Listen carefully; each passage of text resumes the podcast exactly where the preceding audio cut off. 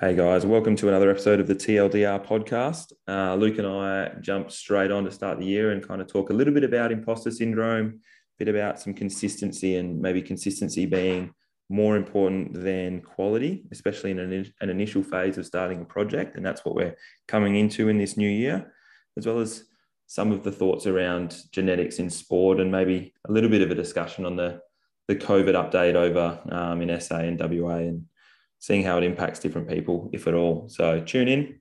And uh, as always, be sure to share it with your friends and, and give it a bit of a five star rating.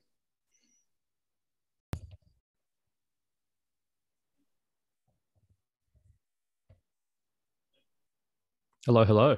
Hey, mate. Happy New Year. You too, man. How was it? Yeah, very good. Well, I was just actually saying to um, Zoe this morning that it's crazy that we've only been out of prison for four full days, but it feels like we have done so. It doesn't feel like four days; it feels like two weeks already, which is right. just wild. So, yeah, New Year's was very low key, very chill. It was just more obviously getting out, seeing people, and that sort of stuff. But um, yeah, yeah, it's just been a crazy four days. I can't believe. What have you been up to? Don't, um, Thursday running. It's a blur. Yeah, I've done a couple of runs. Um, went for a bike ride, um, which I haven't. I've got a bike that Zoe's old man's given me or lent me, um, and I think I've ridden it once, maybe twice before in well, in over a year because I haven't used it at all in the last year because I wasn't here. Um, yeah, went out and got on that, which was really good. A road bike. Road bike, yeah, yeah, road bike. Yeah, sweet. Um, yeah, man. So just just don't really know. I caught up with some mates, played golf yesterday, which was good. Um, saw a lot like a lot of family catch ups, which was just really really nice. We had out. We normally we do a Christmas Eve dinner, so we had that on the thirtieth in the evening. Um, yesterday, just spent golf, then watching cricket with some mates, um, and then out to dinner with the folks. Today, ran beach breakfast, just fixed some retic out the front. All today catching up. Yeah, it's nine o'clock. Catching up with you. You're flying. Um, then catching up with my folks again. Then out for taking some of the leaders of the clubs uh, out for a few quiet ones. Uh, so we'll see how quiet they stay. Uh, yeah, so just kind of really, really jamming it all in in the in the few days. Yeah, nice. How You're there for you, another few weeks, right? Yeah, I'm here for at least another three, I think. So yeah, sweet. Uh, be good. How's your New Year's? Good. Um, had a few mates around and they invited a couple of mates and ended up being a good little group. And it was a pretty late one, 3 a.m. I reckon I oh. knocked off. Yeah. Which for me is like, I usually don't see 10 p.m. So yeah, okay. that's a pretty late one for me. And now it's just the process of getting back into a good sleeping routine. Yeah. He's going to bed at three. Now it's like, I'm not tired really before 11.30. Mm-hmm. And in a couple of days' time, I'm back up at 4 a.m. So I have to really reel it back in the next couple of days and, and try and get into a bit more of a, a routine, a normal habit. Yeah, for sure. Habit.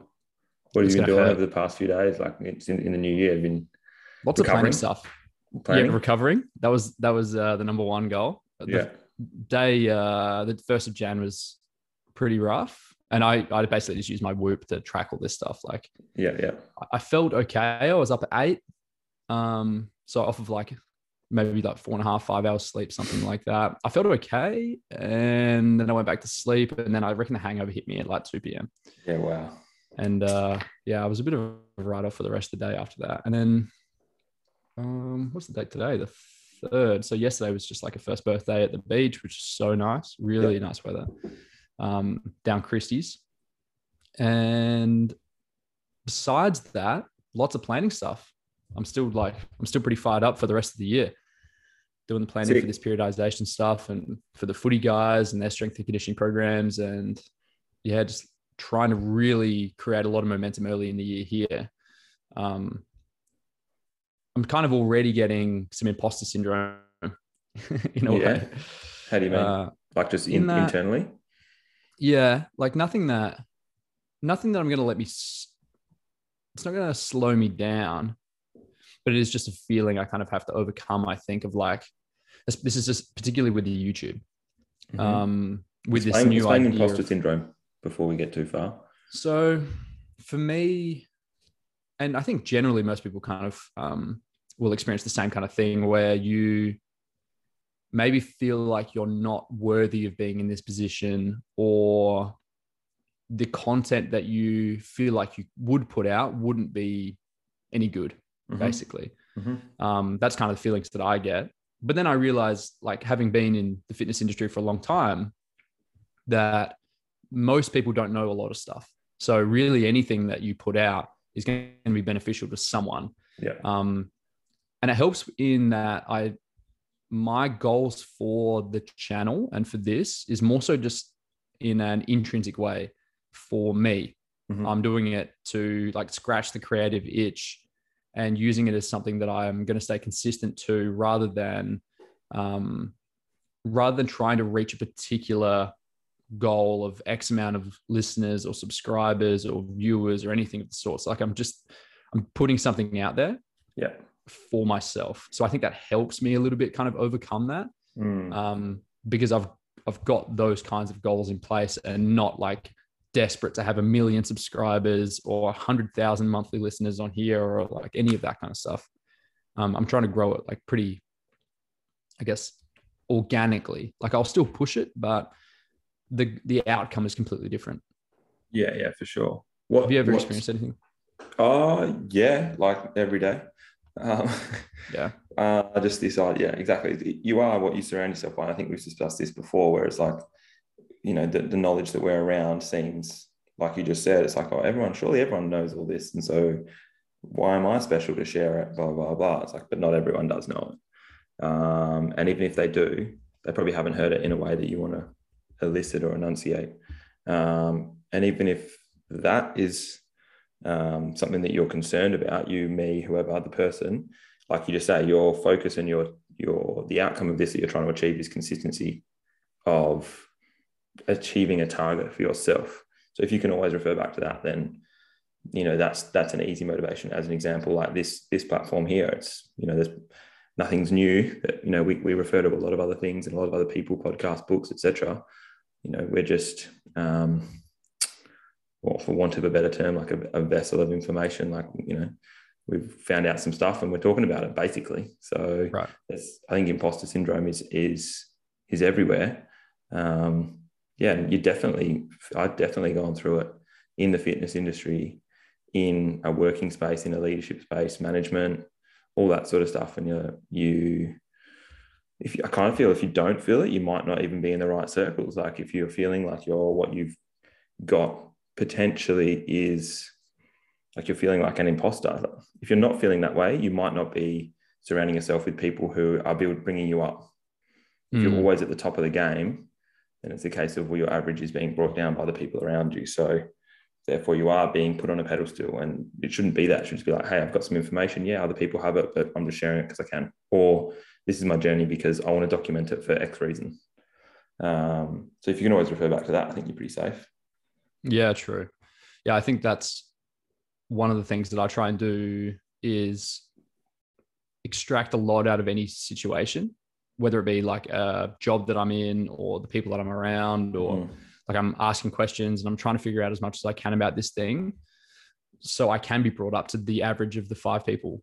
Yeah. You know, what's that quote that you're the average of the five people we spend most time with? Yeah. Um, so if you're surrounding, as you say, just to kind of reiterate what you're saying, if you're surrounding yourself with people that you know aren't really providing you with a lot of maybe new information or even different ways of thinking i think i think any idea in a vacuum as in if you are surrounded by people that have the same kind of ideologies then really any idea is a pretty dangerous one because mm. then you're just like you're getting this confirmation bias that this is the way you should think and there's no there's no pushback like there's no friction in the ideas that are coming yeah. up yeah um, or even going so down think, that, that YouTube space, like if you were to be, say, say this is coming around that YouTube for yourself, imagine you're around the top five, the other four creators that are like that you aspire to be. Imagine that that's your circle. You'd feel imposter right. syndrome even more because, like, well, what do I have compared to them? But that's because that's your circle. Who whose circle are you in that is just beneath that, or whatever that is, and people can feel, you know, feel information or, or gain knowledge from you in that regard. So if you're if you're the the best of the five, the other four creators, well, then yeah, like you say, confirmation bias. It's just like, yeah, I'm doing a great job. But maybe go find those other four that are miles ahead of you and go, cool, bring me up, bring me up, learn, educate. But you'll still feel imposter syndrome in that in that world as well. And I feel like because, and kind of, this is relevant to this as well, the podcast, in that we're probably like a little late to the party in a way. Like if there is like a perfect time to do something, what, what do they say? Podcast is like 10 years ago or 15 years ago or something. Oh, no idea. And YouTube is probably, well, however long ago, you know, like we're, we're kind of late to the party, but I don't think that matters. Um, I would actually completely, not completely disagree. I, I would, yeah, argue that point purely based on the fact that the, like you say, the best time to plant a tree is 20 years ago. The next best time is now. So potentially, yeah, if we had, if anyone had created a podcast 20 years ago or 10 years ago, whatever the, the time frame you said, I can't, you can't guarantee it would have been successful.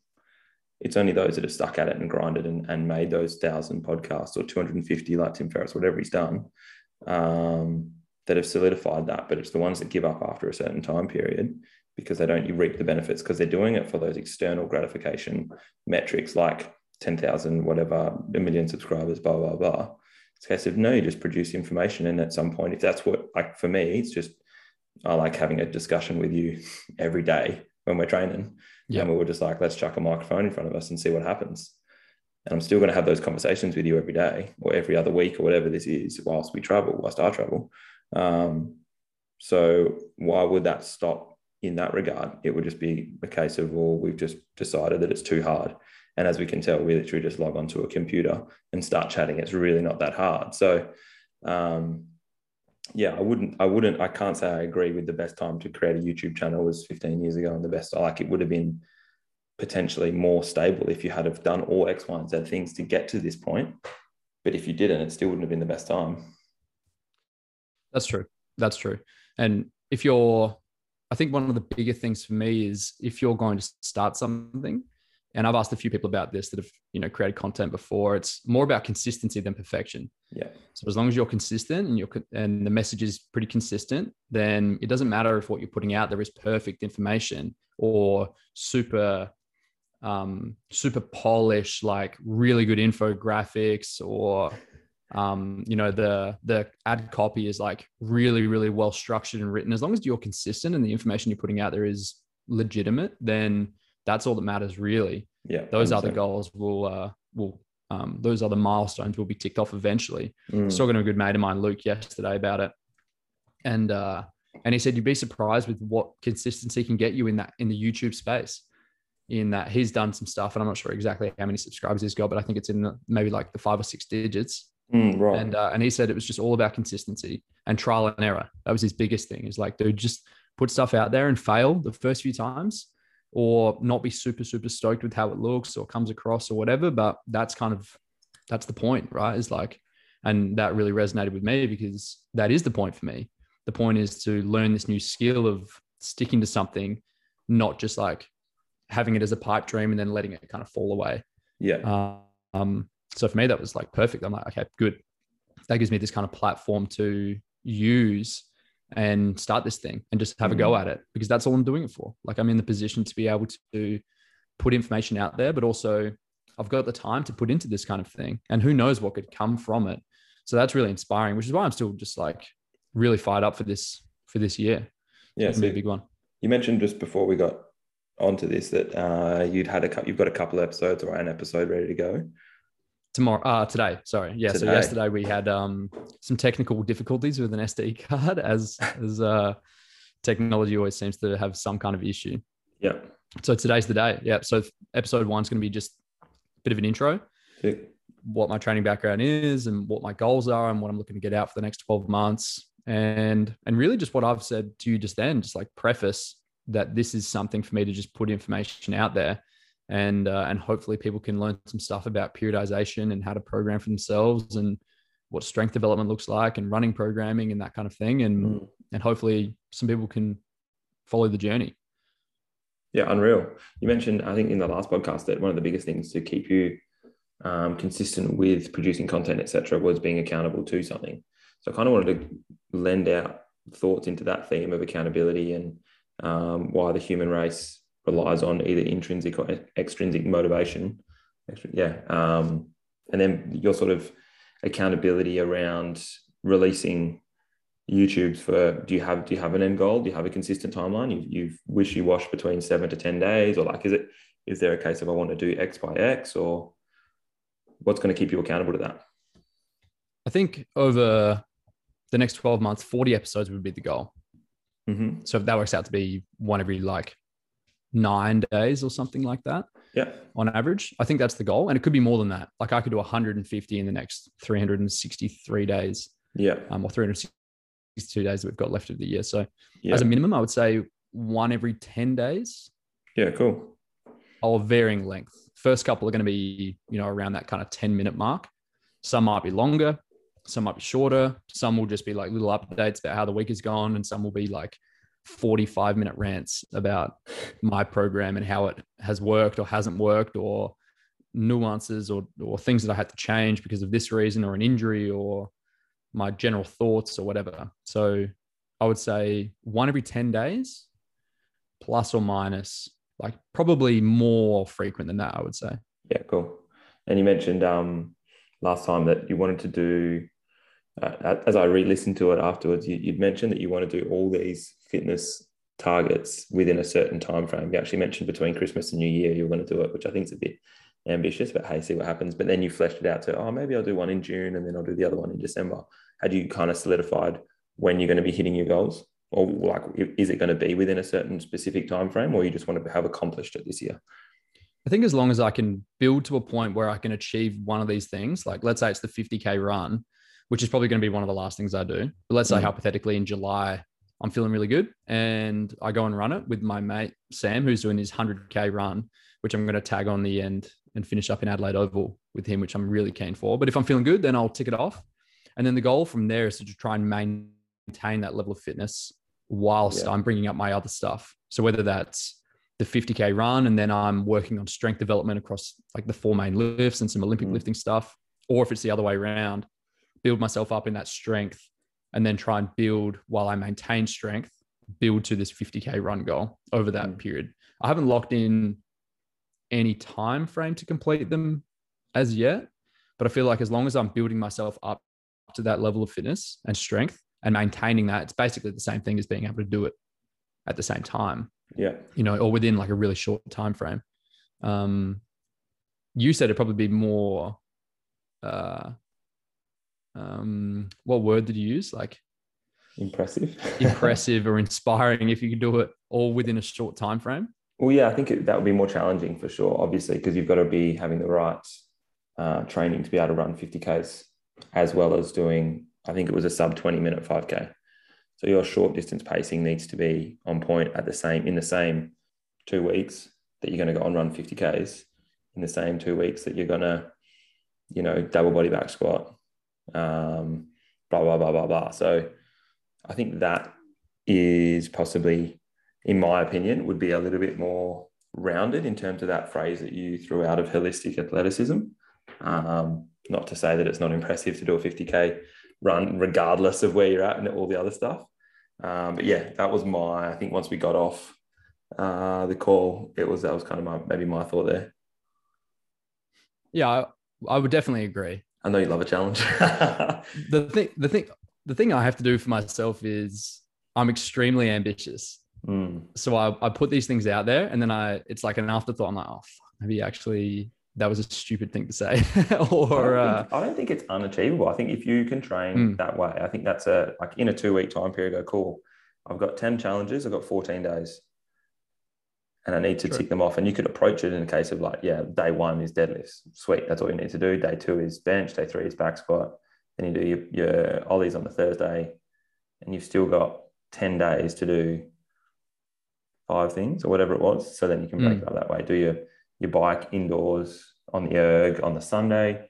The very last thing, the following Sunday, is the run. Nutrition would need to be on point, but I think it's achievable. I would, it'd I be think so pretty cool well. for you to go, cool, yeah, four days ago I went and ran a 20 minute 5K, and in four days I'm going to run 50Ks unbroken. okay, I'll do it. Because, like, all I'm saying is, like, you could go out tomorrow and go run your 20 minute 5K. Not like if you were trained, if you had that ability naturally, and Yep. then go in eight months, go, yeah, I ran a 50k race and a 5k 20 minute 5k in the same year. I think Mm. more impressive in the two weeks. I don't know if anyone else has got their thoughts. Maybe just slide into our DMs and uh, let I us mean- know should should Luke do them all in two weeks or not. The answer is obvious. they should all be done on the same day. same day. No, I, I, I like that. I like that. The last two weeks of December, I think, is when I'll have a real crack at all these things and say- really yeah. finalize the list of the next of the next little bit. Yeah. Um, but right now we've got to extrapolate Mhm. one? One times body weight snatch, one times body weight strict press, 1.25 times body weight clean and jerk, one and a half times body weight bench press, two times back, uh, two times body weight back squat, two and a half times body weight deadlift, 50k run, 3k swim, and sub 20 minute 5k run. In two I weeks. that's That's pretty good. I think that's the whole list. Yeah. And to be honest, I'm not too far away from all of those things. The thing that is most daunting for me is the 50k run. Um, more so, the timing of that will obviously have to come last because I'm, If doing that sensing two week period, 100% recovery will Yeah. be massive. yeah, that's I could definitely not start with that because my central nervous system would just be fried after Mm. that. Like I remember what it was like after just running 30 and 50 is just another ball game. So yeah, 100%. and and considering the route that I've plotted as well, like the first 10 Ks is like a 12% gradient. It's gonna be pretty Yeah, rough. okay. Um it's basically just like straight up Montacute Road. Yeah. And uh, and then I just like follow the hill line across to Aldgate and then I turn around and run back. So the last 10 Ks is also just really downhill. So Yeah. I'll just be cruising down, but it's going to be a pretty, it's going to be a pretty tough course. Um, but definitely achievable. So yeah, that'll come last. All the strength stuff, as you said, will come early on in that two week period. And yeah, recovery nutrition. I'm just gonna have to be eating like 5,000 calories a day and drinking lots of water. And That'll be a good time. Around Christmas, that'll be easy. yeah, for sure. Am I, uh, I'm not too far away from all of those things. As I was just saying, like I'm probably, that's really just increasing everything by about 10 or 15%. Yeah, hence why the impressive thing would be to do it within a specific two week period for sure. Yeah. Yeah. I mean, if you're ready, do it sooner. Six I mean, yeah, why not? And that's the that's the that's the whole point of calling them milestones is that if I'm feeling good and I can tick them off sooner, then it's like, all right, well, I hit that 100 and 100 kilo clean and jerk. Let's aim for 105 by the end of the year or 107 and a half by the end of the year. Yeah. So yeah, if I'm going to tick them off sooner, then by all means, like I, I always just want to aim for the next thing. So why would I do something that I can already do or Mm. already could have done six months ago? Yeah. The point is like a 10% increase in this first year might equate to like a a 5% increase the year after and then a Oh, yeah. 3% increase the year after that. But as long as you're continually moving upwards in strength development, it's going to slow right down because I haven't done a lot of strength stuff in the last little bit. A 10 or 15% increase isn't really out of the question. But Mhm. Once you get closer and closer to your absolute potential, it's going to slow right down to like time. Unless you get bigger. kilos every year, like one or two kilos every year, unless you're um, Lasha Talakhadze, who just like snatched and beat his own snatch world record by 10 kilos or something at 235 kilograms or nuts, whatever it eh? was. Pretty wild. And I'm looking to just lift that just off the ground 25 kilos lighter or 35 kilos lighter. So He's throwing it over, over your head. it's pretty crazy how uh, what humans can do, man. It's pretty Mm, wild. Big time. How um how's your right? have you ever started running? Have you started your training for this? I know we're three days into the year.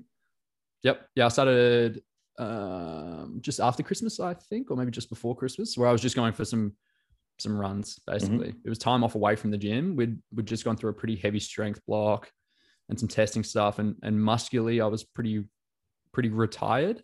I was uh, ready to just like take a week off or so, and I did that. So I was just getting out on the track and, and just getting some Ks in the legs to start. Nothing massive, like everything Right. under 10 Ks, um, and and pushing a decent pace, I guess. I hadn't I checked my Strava. I hadn't ran for six months, or at least hadn't logged a run for six months. Um, all of the running stuff would have been 400 meters or less in the gym group fitness environment.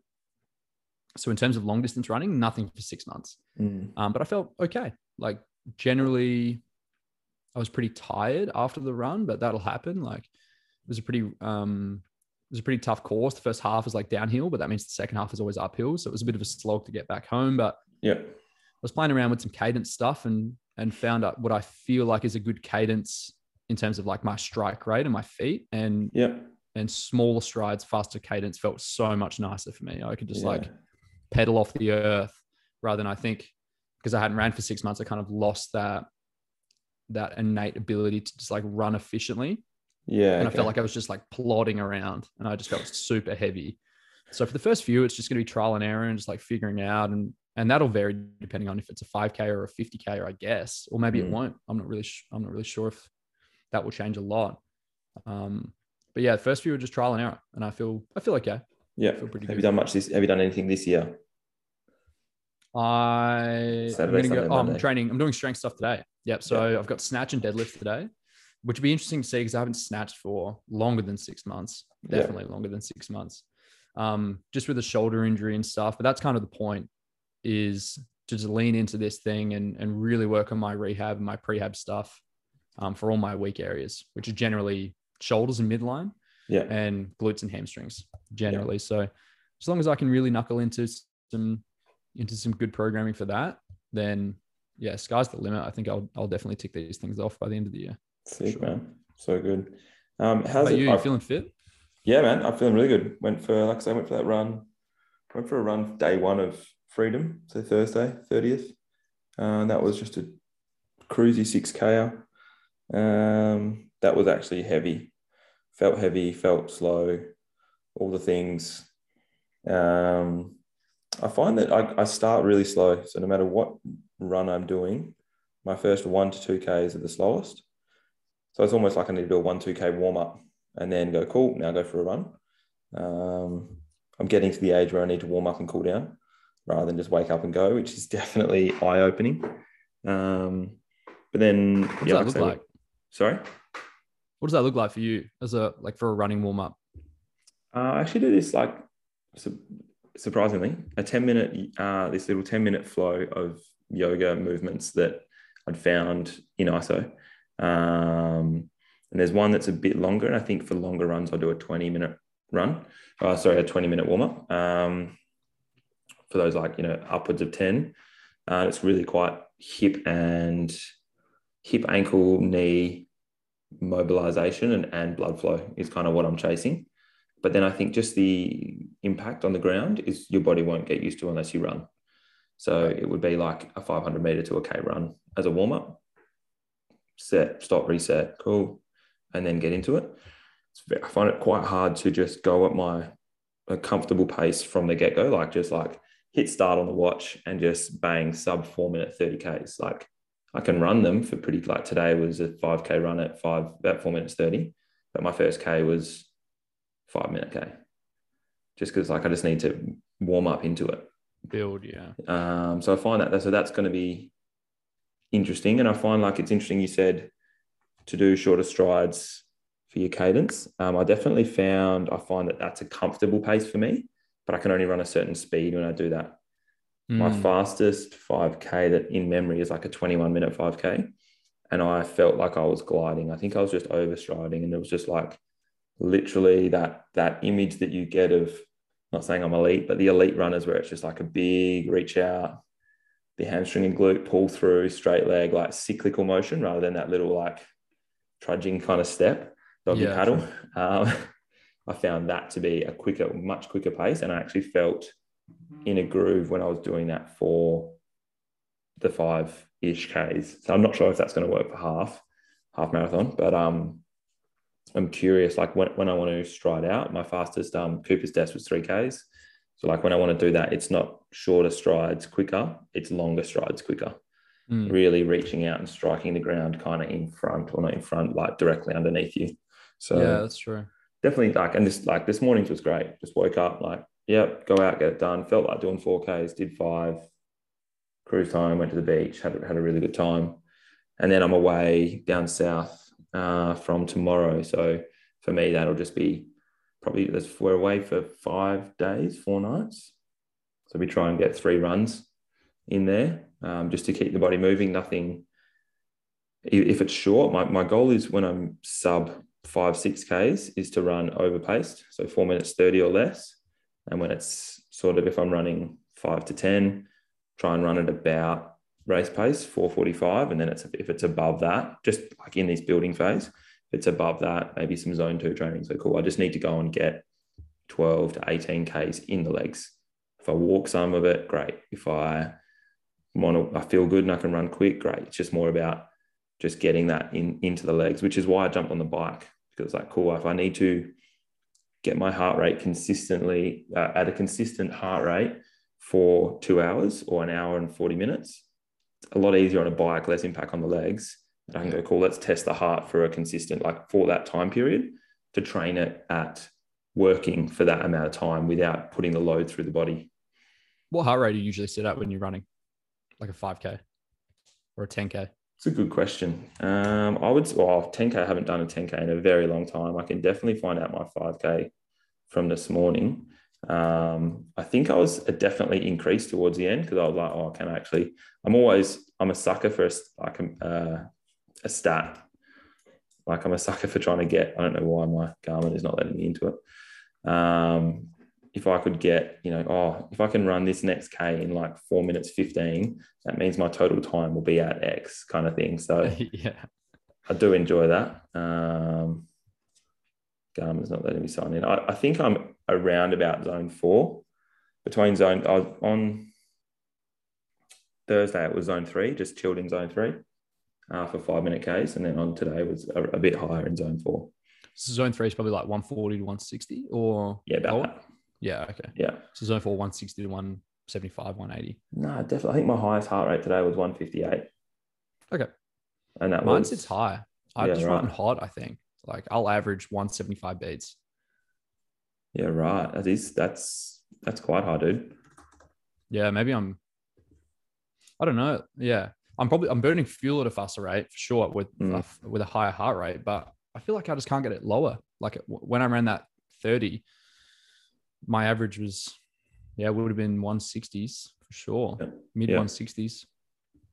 Which is still pretty hot. Like anything anything shorter than that, it's faster for sure. Like Mm. 175 beats. I'll I'll touch 190 at some point in the run, whether it's like an uphill effort or whether it's like the last little bit where I'm pushing for the finish or whatever, or just like general fatigue as my heart starts beating faster and faster to try and push blood around my body.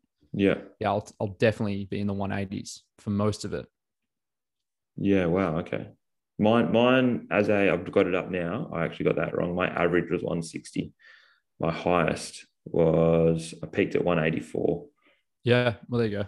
And that, and that, like my heart rate there is literally just a gradual incline. Yep. Like it's not, as obviously as you fatigue, it's going to go up. But like, how can I, my goal is like, no, I want to keep it. So I've got to, like, it's that whole zone two training style or MAF training, Phil Maffetone, um, trying to ensure you can teach your body to maintain a pace and maintain a heart rate, Hmm. basically. Um, and ideally, the lower that gets, the harder you can work. Yeah, that's true. I'd be interested to see they just broke the 5k world record. You see that? Yeah, right. What's that like? Five minutes? um, what was it? Uh, oh man, I'll have to find it. It was around the 13 minute mark, Yeah, okay. um, which 12 is pretty. 35. There we go. What was it? 12 minutes, 35. Oh my god, that's that's That's crazy. nuts, eh? Yeah, that's pretty wild. What's the what's the pace calculation for that? Oh, you're testing my quick maths there. Uh, um, pace two. I don't know. I think you're what you're looking at two minutes, two minutes 30, pretty much bang on at 12 and a half minutes, two minutes 30. That's wild. Dude. I think I sprinted. I, I saw on one of my runs, I was like sprinting one one of my last little bits after of, of a decent dis, uh, of a decent distance, and it was like three minutes something, three minutes forty, and I'm like, yeah, I'm fucking rapid, and it's just like, no, I'm nowhere fast, near though. it. Eh? Yeah, nowhere I was- near it. I went down a bit of a. I saw that this morning and uh, went down a bit of a rabbit hole of of looking up all these athletes that were on there, and they're all like, they're built to run, dude. Like, Oh yeah, you know, they're like Yeah. six four or something, probably weigh like seventy kilos. They're tiny. They're all hamstrings and calves, Mm. and uh, and there's like no upper body, but they're elite at that thing. Like that's what people think that you can. At some, I would love to know what your thoughts are, but basically, at some point in my in my mind at least, at some point you need to be genetically blessed to reach those pinnacles of like elite sport, elite running, or especially running for whatever reason, or anything that's track and field, basically. You need to be built like that. Like you're not going to find like you and I aren't going to be able to compete with people like that. I would I would say to oh I'm not sure like to be the the very very very very very best like the top of the top. I don't know if genetics is it, but like yeah, there's something different about those people. But to be able to compete with them, I don't think you need the genetics. Mm.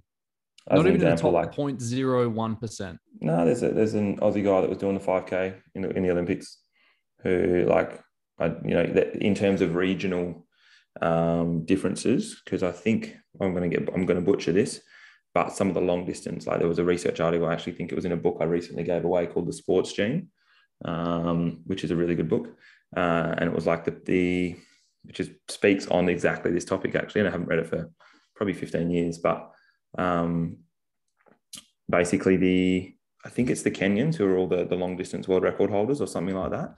Kalenjins, yeah, Sorry? in Kenya. The Kalenjin tribe in Kenya. Yeah, so the, so part of the reason for that, if I've got this right, and forgive me if I don't, is because they were basically where the, say their region is like as big as Adelaide, but there's only one school, and so they would have had to all run 10ks every day to school. There's no transport, so they run or walk to school.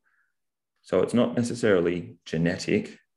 It's literally that they are running 20Ks a day from the moment they're at school or mm. walking or whatever it is. So everyone would just travel over that distance and then you just get more and more efficient over time and over time and over time. Also, it was something along those lines. So when it comes down to, yeah, sure, genetics, there's some of that that can't, that it's it's trained or it's innate from the beginning. So I wouldn't say it's specifically a gene or you're born with it. I would say you hone it from a young age. As an example, like Tiger Woods started playing from three years old. Yeah, that, that definitely makes that's not genetic. Makes big difference. It's not genetic. Yeah. It's just like, no, well, he's been doing, he's had his 10,000 hours by the time he was six. Mm. Um, or something, you know, those, which is why, you know, so many um, parents try and get their kids into sport from a young age. It's like, yeah. you know, you need to be at this, in this, and doing this at, at an elite level or whatever it is. And it's, that's where the hard work and yeah, working in those hard times is going to breed excellence. I would, I would argue it's not necessarily the gene, it's the situations that they put themselves in and then the continuous training and momentum that they, they build over time. So, but so that by the time they're like by the time say he's 18, I can't remember when um, Tiger Woods debuted, but if he started at three and say he debuted at 18, which I think it was before then in the PGA Tour, it like that's 15 years of training. I don't think I've done 15 years of training in anything like, yeah, you know, apart from maybe, well, definitely talking, and I'm still trying to work on my communication skills. So you know what I mean? Like it's sure. Um, I wouldn't say it's genetic. I would say it's situational training um, for, for a lot of it.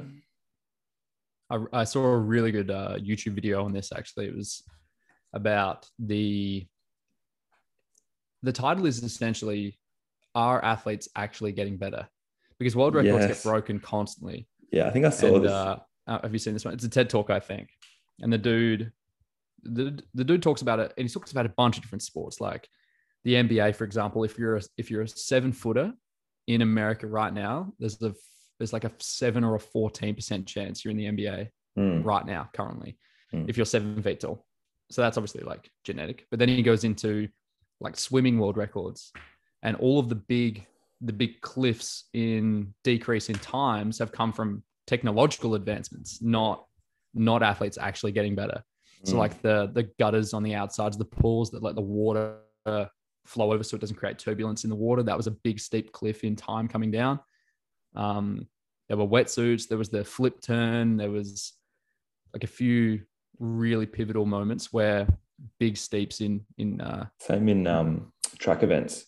Like they went from whatever it was, red grass to grass to whatever they use now, to then the shoe mechanics, um, all that sort of stuff. And yes, it's a it's an investment in the science to get better as an individual. And then even like like you say, the you know the high jump, the it used to be the, the step over, and now it's the Frosby flop or whatever it's called. It's like it's not necessarily that humans have gotten better; they've just innovated, um, whether it be into technology or into movement ability. Um, so the, we've always had the ability to do the things as an as a as a human race, but the science hasn't been there to research to find out the most efficient way to do it. So yeah, I, I did hear that. I did. I have I have heard that similar similar um, argument for sure.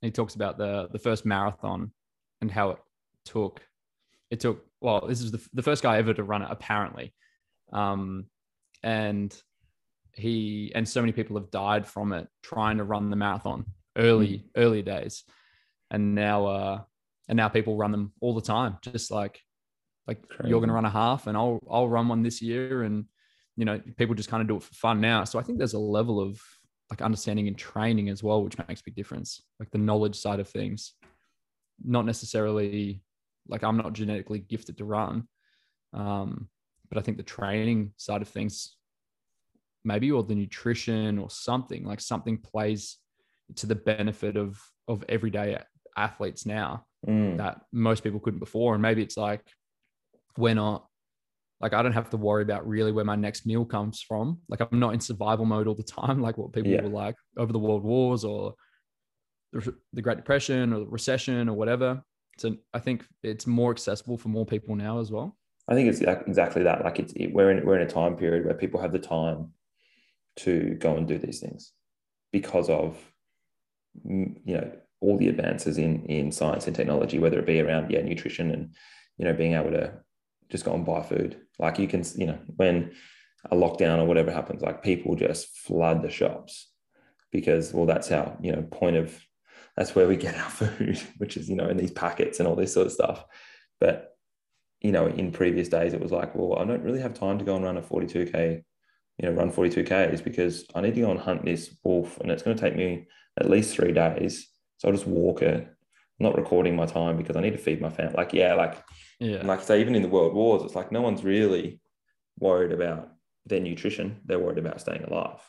True. Um, so yeah, like, and that brings it back to the quality of life that we have, uh, definitely here in Australia, but I think universally in at least first world countries where we've never been in such a situation where that's compromised in our lifetime. Apart from, you know, people might argue that COVID is that, but I would argue that, you know, the we still have the ability to go to the shops. Like that's that's that's never been taken from us.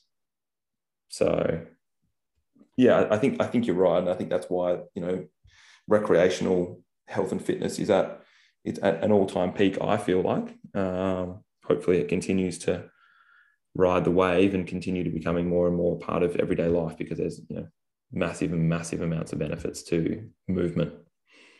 Yeah, definitely. Yeah, it's everything for me. And it's all I've been surrounded by since I was, I mean, when I started playing footy at five, that's all I've really cared about. And then once I Mm. started, I made a career out of it. Once I was, I started my course when I was 17, finished it when I was 18, I think. Um, so at Sweet. least for the last nine years. Yeah, speaking on that, actually, I haven't actually been in. You know, I left Adelaide just before all of the the carnage that is being reported from over here's media that's happening over there. How is it going over there? In terms of what? The, The, COVID, the COVID, of COVID stuff. cases. Yeah, the thousands and thousands, and people are. Yeah, how's it all doing? um, Anything changed? Probably not. no, not on my front. tried to, I don't know. I try to not, like, I knew that opening the borders for Christmas and stuff was really going to be the start of the next wave. Mm. Um, I'm not sure how much Omicron we've got or like what. Well, not even like you don't need to know. Not necessarily like are you aware of it, but like has it has it impacted you at all? Has it is it stopping you or enforcing you to do anything or? I try to not. I try to be safe because I have to go back to work.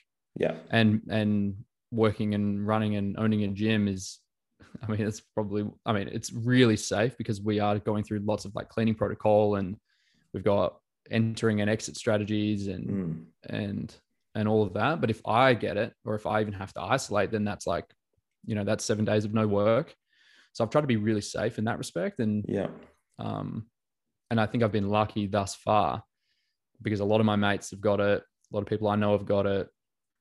But otherwise, it hasn't really changed a lot, to be honest. Like, if anything, the first lockdown for me was like the start of this momentum thing, you know, for the last couple of years. I was like, okay, now I've, I can't be at the mercy of something like this happening again. And I think I Mhm. said, spoke on this in one of our first couple of episodes, but I can't be at the mercy of something like this. So I have to change what I'm doing. And this is Yeah. way before I owned the gym or any of that stuff. And I was just working for someone else and and trading my time for money. So Yeah. I think I've set myself up now to not be affected by that kind of stuff. And if anything, it's actually benefited me because I have more time to do stuff like this and work on passion projects and start a podcast and hopefully this YouTube will take off and and train a lot and set myself these massive goals. Whereas people that work 40 hours a week plus like and have to look after kids and have all these responsibilities and stuff, it's I can see why it's very hard to get the motivation to do stuff like that. But Mm. I've done it since I was 17 or 18 and I've always been surrounded by movement. So for me, it's just like, I can't imagine, I say every week, I think at least, but I can't imagine not exercising. Like for me, it's just the most staple thing in my life. Like if Yeah. anything else, everything else can change in my life, but that is the one thing that will just maintain, Mm. whether it's like going for a run or lifting weights or whatever. Like I just can't imagine not having that. So, so weird to me. Yeah, yeah, for sure. So nothing's really changed. Like you don't feel like there's a big mass hysteria around um, what's going on in Adelaide at the moment. I'm just, like purely from the perspective of I don't feel that there would be, but um, I'm sitting in a state that freaks out when there's one case, and I'm just maybe there's people that are listening from this side of the border that might just be a little bit less concerned. Should you share that it's not really all they're saying it is, or I don't know. Oh, like, I mean, I haven't seen any change to Yeah, be okay. honest. But maybe Yeah. I'm not- maybe I'm because honestly I'm sick of it. I'm so I'm so sick of hearing about it that I just I bet. switch off from it. And every time I hear the c word, I just like just switch off. Roll your So I'm probably not the best way. person to ask, but Yeah. I I estimated we would have ten thousand cases the week after Christmas, Mm. and I'm I'm not sure how many we had, but we've had a couple of thousand the last few days Yeah. and uh, but there's been no change. Like there's still toilet paper on the shelves, which is the first thing to go initially. Yeah, for Um, sure. I don't know if it's the same over there, but it, that's so weird to me. It's like this doesn't this doesn't like cause you to have diarrhea. You know, you can't like you don't have uncontrollable bowel movements through COVID. Like that was the Pretty funny. thing. I reckon maybe it's just all the people like they binge the alcohol and the alcohol causes the upset stomach and like this is the this is the COVID. maybe they put two and two Potentially, I don't really know. They uh, actually, I was I was looking at the uh, I was watching the TV. We were in the we were in the cafe the other day and I was watching the TV and the subtitles were on and and uh, the premier was saying how there was a big decrease in case in uh, in testing on New Year's Day and uh, and I think that was like such a like people are like nah I'm just hungover it can't Yeah. be COVID rah rah Yeah. rah and then all the test numbers and cases went up the next day Oh which really? was yesterday Yeah. yeah okay. so yeah in in terms of to answer your question i haven't noticed any difference but i'm Yeah. probably not the right person to ask because i'm just avoiding it as much as i can Potentially like that, but but also if you don't if you don't look for it, you won't see it. So if you, if you're actively looking for changes and you're actively looking for how it's going to impact you, you will see all the impacts. But if you're like, you know what, I'm just going to motor on along with my life and um, until it impact, obviously you can always be prepared for sure. But like until it impacts me, it's not. Um, I'm not going to let it affect. I let it affect my mental state until at such time that it affects my lifestyle, um, which I think maybe people over here could benefit from or or whatever. But yeah, I think I know that a lot of people around my age and my friendship group are probably like, yeah, cool. Can we um wrap this up now and get on get on with it? And I think yeah, we'll, we'll, see what happens in that. We're, we're due due to open. We'll see what um Mr. McGowan. I won't I won't reference him with one of my pet names for him. Uh, start you know if he changes his tune come February fifth, but we're due to open February fifth. So Okay. yeah, we'll see we'll see what happens with that. Mm, another month Yeah, well, hey, that, like I said, that's kind of one of the reasons I'll, I'll hang around here until just before that time point, This because who knows, he might like, he might take his little power trip and continue reigning over this, uh, this, yeah, this state that we call West Australia. Um, yeah but we'll see. We shall see. Mm. Um, so, episode one out today on Luke Winrow on YouTube. No not today no filming it Oh, today Oh, filming it today. I thought you said it um, was i mean possibly apologies. depends well Yeah. i'm still on holidays until wednesday so be out before then, surely. so Surely. i could yeah it'll be out by then for sure Yeah. All right. We'll um, Um, maybe link the link your YouTube channel in the show description for um, all those listening to kind of check it out and stay tuned. sure And um, if you definitely want to follow either of us on Strava, hopefully you know who we are and we can keep us accountable to our training and running and, and fitness goals, and um, we'll throw them back your way. I think the biggest thing about this time of year is everyone has the best intentions. Um, and I think one of the, the, the, thoughts from last last week's chat was around why why would this year be any different? Um, everyone starts with the best intentions, but it's that consistency, as you mentioned before, that's going to get you there. Um, and those arguments that you tell yourself or the reasons as to why it's getting too hard or no time or whatever is what stops you, what stopped you last year and the year before. And um, as both you and I have can probably attest to, it's the best time to start the thing was 20 years ago, and the next best time is right now. So as long as you are doing it in 20 years' time, you're going to be a lot better off. That's it. Just start. That's it. Easy, brother. All right. Well, good luck with your recording today. I look forward to seeing your mug on YouTube in the next couple of days, um, hearing about these plans. And um, yeah, we'll chat again next week. Legend, man. See you then. See you, dude.